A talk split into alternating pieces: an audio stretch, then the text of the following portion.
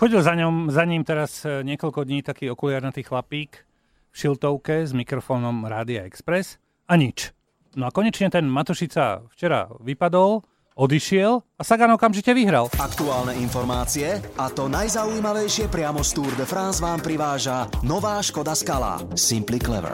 Športový reportér Marek Matušica. Marek Matušica.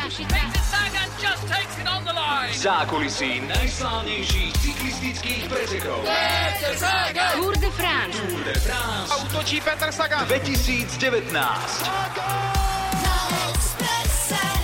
Človek, ktorého inak nazveme ako bidon, Marek Matušica, počúvaj, ty si bol už na tretej Tour de France. Uh, koľko z tých etáp, ktoré si videl na vlastné oči, Peťo Sagan vyhral? Počkaj, teraz to tak narýchlo spočítam. Uh, nula. Nula. A už druhýkrát sa stalo, že deň potom, ako som odišiel z Tour de France, tak Sagan vyhral etapu. Vieš, čo to znamená? No viem, že môj odchod prináša Saganovi šťastie, takže musím prísť každý rok, aby som mohol odísť. Áno, to je veľmi silná myšlienka. Áno, áno, áno. Ty si sa ozýval niekoľko dní a niekoľkokrát za deň so živými vstupmi. Spomínal si, že pre novinárov nie je medlízať byť na Tour de France. My sa trochu idealizujeme, ale mňa zaujíma, aké majú na Tour de France media vlastne podmienky. Sú také francúzske. Žiadny luxus, dnes by som sa nemohol zapojiť do top trojky. Napríklad teraz v Nancy bolo tlačové stredisko v takej starej, smradlavej tržnici s ošarpanými stolmi, bez vecka. Takže vonku stáli tri tojtojky na približne 2000 akreditovaných novinárov. Tak si hovorím, ako na letných festivaloch. Čo jedlo? Raňajky do zásoby určite, treba sa najesť na celý deň, potom už pri tom naháňaní často nie je čas, možno nejaká rýchla bageta za 7 eur. No však to je 7 eur, je v pohode. 7 eur je to najlasnejšie Isté, za jedlo isté. a zadarmo je tam pre novinárov akurát voda, káva, banány a také malé keksiky. Tie si nám aj doniesol, to mám viem. Dobre, Marek, a internet?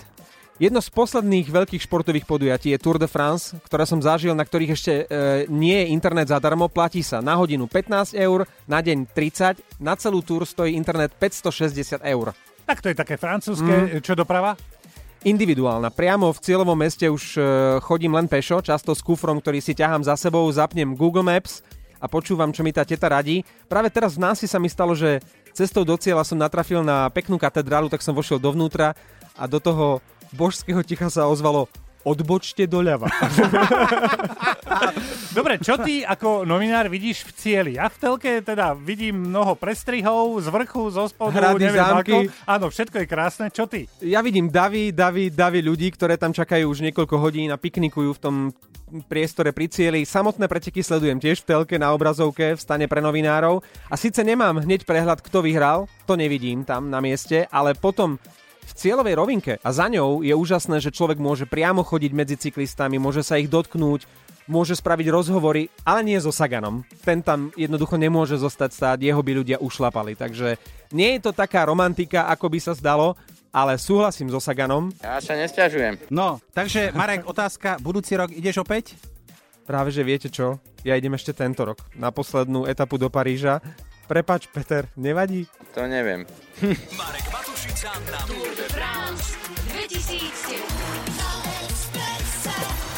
Aktuálne informácie a to najzaujímavejšie priamo z Tour de France vám priváža nová Škoda Skala Simply Clever.